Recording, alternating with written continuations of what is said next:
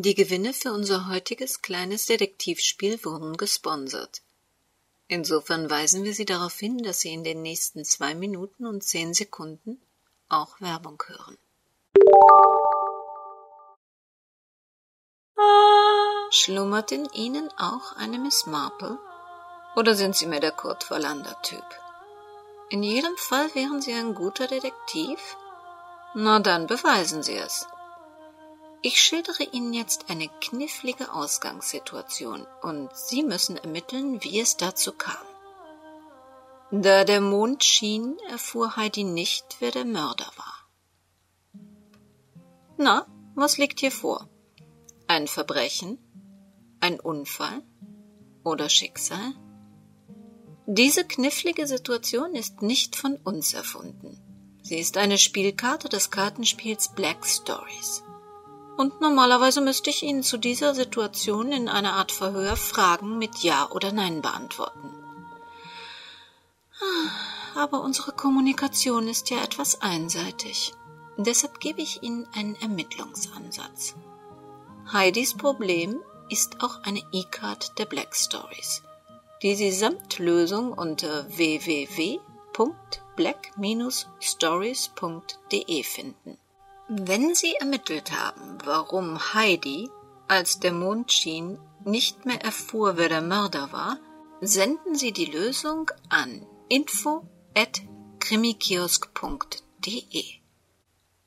Wir verlosen unter allen richtigen Einsendungen in den Monaten April, Mai, Juni, Juli und August jeweils eines der Black Stories Kartenspiele – die uns freundlicherweise vom Moses Verlag für dieses kleine Detektivspiel zur Verfügung gestellt wurden. Also, willkommen in der Welt des Krimi-Kiosk. Willkommen in der Welt von Henrietta Pazzo.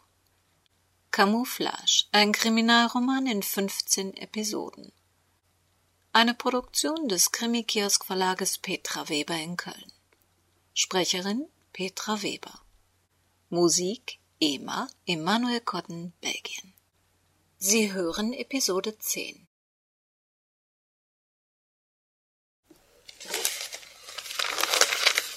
Rüstige Vorruheständlerin sucht stundenweise Beschäftigung in ruhigem Einpersonenhaushalt ohne Tiere. Seriöse Angebote unter Chiffre. Für Alex Chaya klang das nach einer halblahmen alten Frau, die ohne großen Aufwand und vor allem ohne Mühe oder entsprechenden Einsatz einem hilfsbedürftigen Single locker ein paar hundert Euro im Monat abknöpfen wollte. In gar keinem Fall würde er auf diese oder ähnliche Anzeigen antworten. Aber allzu viel Auswahl gab es leider nicht. Die junge Aussiedlerin mit Deutschkenntnissen, die jede Arbeit annimmt, klang nach einer jungen Frau, die Arbeitsanweisungen im Zweifel nicht verstand und bei erstbester Gelegenheit einen besseren Job oder einen besseren Mann an Land zog. Viel Zeit blieb ihm jedoch nicht mehr. Christina, neunundzwanzig, Kellnerin aus Laos, hatte Alex auf seine Mails geantwortet und ernsthaftes Interesse an einer dauerhaften Bindung gezeigt. Nachdem die nicht unerhebliche Vermittlungsgebühr überwiesen und das teure Flugticket nebst Rückflug, so sah es das Gesetz vor, hinterlegt war, stand einem ersten Besuch in Deutschland jetzt nichts mehr im Wege. Höchste Eisenbahn also das Haus auf Vordermann zu bringen. Seine neue Frau durfte zwar nicht arbeitsscheu sein, aber es erschien Alex höchst undiplomatisch, sie mit allzu viel Hausarbeit schon am Anfang zu verschrecken. Normalerweise flogen die Kunden der Internetvermittlungsagentur selbst in die verschiedenen Länder, um sich die entsprechenden Mädchen auszusuchen. Aber bis zu den nächsten Ferien dauerte es noch ein paar Wochen, und so lange wollte und konnte Alex auf keinen Fall warten. Mehr und mehr zeigten inzwischen die ledigen Frauen in seinem Umfeld ungeniert deutliches Interesse. Selbst einige Kolleginnen glaubten wohl, die Trauerzeit müsse langsam zu Ende gehen. Unverhohlen luden sie ihn ein oder boten frauliche Hilfen an. Die Ältesten und Hässlichsten bewiesen erschreckende Ausdauer und Aktivität, ihn zu verfolgen oder zu bemuttern. Nur der Hinweis auf seine tiefe Trauer brachte sie zur Raison. aber lange würde er sie nicht mehr auf Abstand halten können. Nicht auszuschließen, dass die alten Jungfern auch schon von seinem nicht unbeträchtlichen zu erwartenden Vermögen Wind bekommen hatten. Juttas Tod lohnte sich richtig. Die Versicherung würde bald ihren Geldsegen über Alex ausschütten. Das machte ihn um noch vieles attraktiver für das Leben zu zweit. Zumal einige Interessentinnen zu ahnen glaubten, dass Alex seine erste Frau mehr erduldet als geliebt habe. So brauchte man sich nicht mal mit dem Schatten der Vorgängerin zu quälen. Was für ein fataler Irrtum. Alex hatte Jutta immer geliebt. Vielleicht nicht so wie in diesen albernen, kitschigen Kinodramen oder unter dem Aspekt der ungezügelten wilden Leidenschaft. Mehr so still und unaufdringlich. Natürlich ging sie ihm auf die Nerven. Natürlich lagen ihre beiden Interessensgebiete weit auseinander. Natürlich gefiel ihm nicht, dass diese vielen fremden Menschen sich auf seine Kosten durchfraßen. Dieser ganze Kultur- und Religionszirkus langweilte ihn, während Jutta echte Erfüllung darin fand. Aber dafür gab sie eine prima Haus- und Ehefrau ab, Jutta wäre nicht im Traum eingefallen, Alex in Gegenwart anderer zu widersprechen oder ihn mit der Wäsche und dem Essen kochen allein zu lassen. Er zeigte Toleranz gegenüber ihren Interessen und sie kümmerte sich dafür um den Rest. Ein faires Geschäft, für das er Jutta liebte. Für das Körperliche gab es andere Lösungen. Und jetzt da sie ihn durch ihren Tod zum reichen Witwer gemacht hatte, liebte er sie noch mehr. Ärgerlich blieb nur, dass die Versicherungen sich so zierten, das Geld herauszurücken. Diese lästigen Ermittlungsverfahren, wer, warum Schuld an dem Absturz trug, zogen sich unangenehm in die Länge. Sogar ihm wurden lästige Fragen gestellt. Dabei hatte er mit dem Absturz nun wirklich nichts zu tun.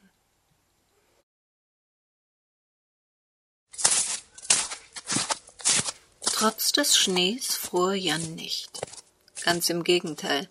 Je länger er so ziellos durch die Gegend lief, desto wärmer wurde ihm.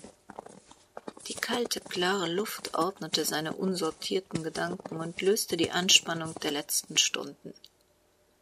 Die dicken weißen Flocken zauberten in die dunkle Abendluft helle bläuliche Kristallreflexe und vertrieben alle traurigen Gedanken.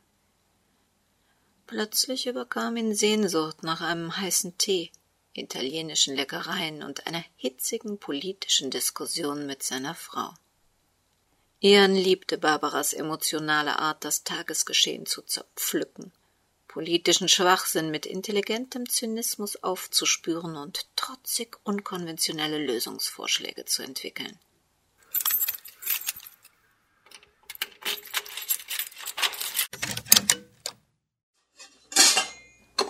Schon an der Wohnungstür hörte er das ungewohnte Geräusch von schepperndem und klapperndem Geschirr aus der Küche. Und drinnen waltet die züchtige Hausfrau, neckte er Barbara und drückte ihr einen langen Begrüßungskuss auf ihre gerötete Wange. Hm, mein Lieblingsspruch zur Begrüßung.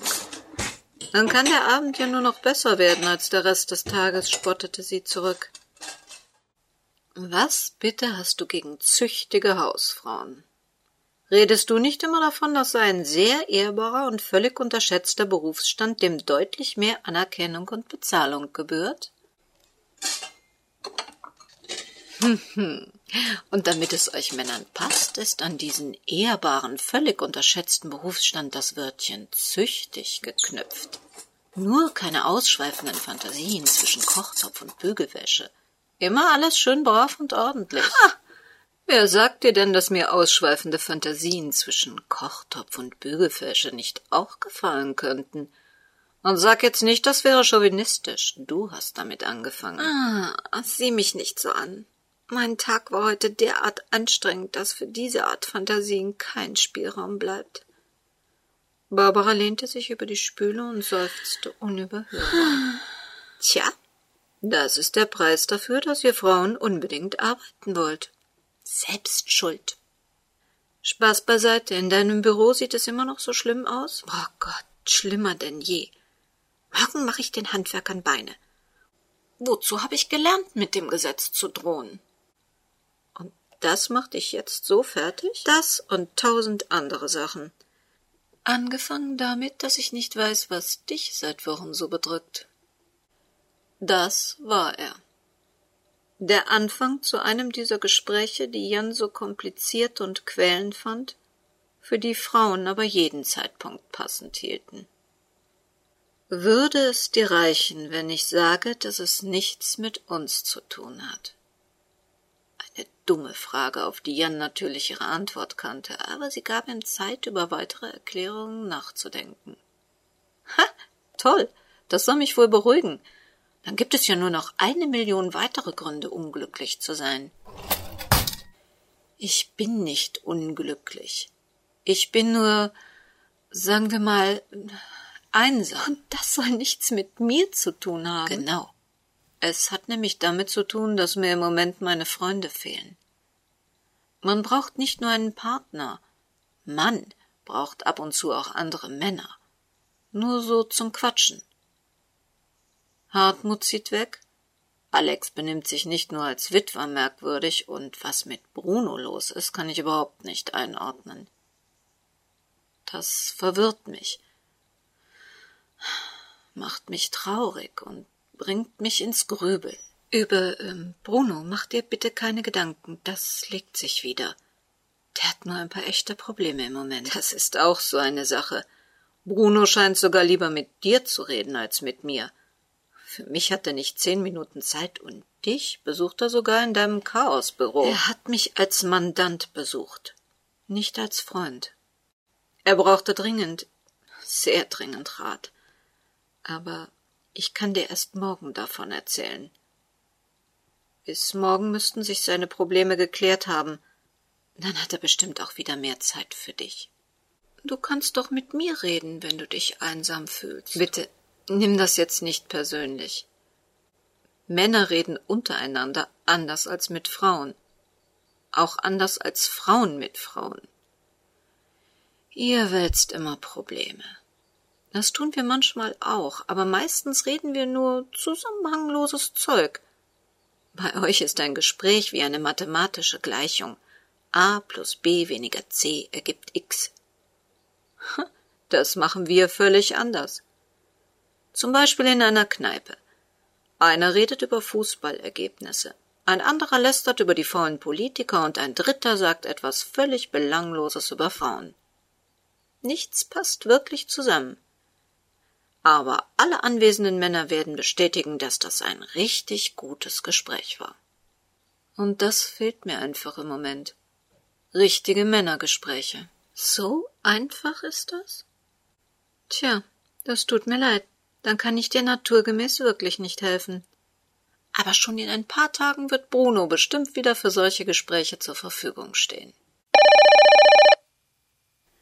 Bevor Jan noch etwas dazu sagen konnte, klingelte das Telefon. Barbara griff zum Hörer und erkannte sofort die aufgeregte Stimme. Ich bin's, Bruno. Er spricht jetzt. Er kann sich auf einmal an alles erinnern und er weint sich die Seele aus dem Leib. Ich weiß nicht, was ich machen soll. Ich verstehe nur die Hälfte und ich habe keine Ahnung, wie ich ihm beistehen kann. Könntest du vielleicht heute Abend hier noch vorbeikommen? Ich bin sofort da. Jan bemerkte den ernsten Ausdruck in Barbaras Gesicht.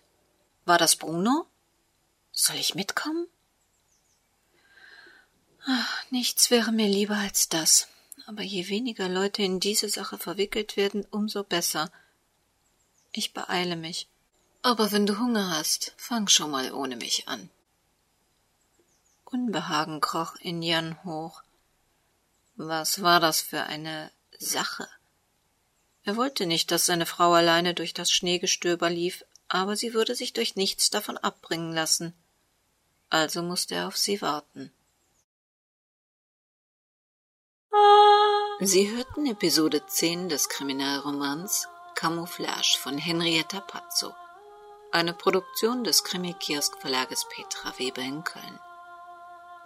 Wenn Sie gerne an unserem kleinen Detektivspiel teilnehmen möchten, senden Sie bitte die Antwort an podcast.krimikiosk.de. Sie können aber auch das Kontaktformular auf unserer Seite www.krimikiosk.de benutzen. Dort können Sie auch unser Eurokomplize werden oder erfahren, wie Sie unseren Hörern einen persönlichen Krimi-Tipp geben können. Wo immer Sie gerade sind und egal was Sie gerade machen, passen Sie bitte gut auf sich auf.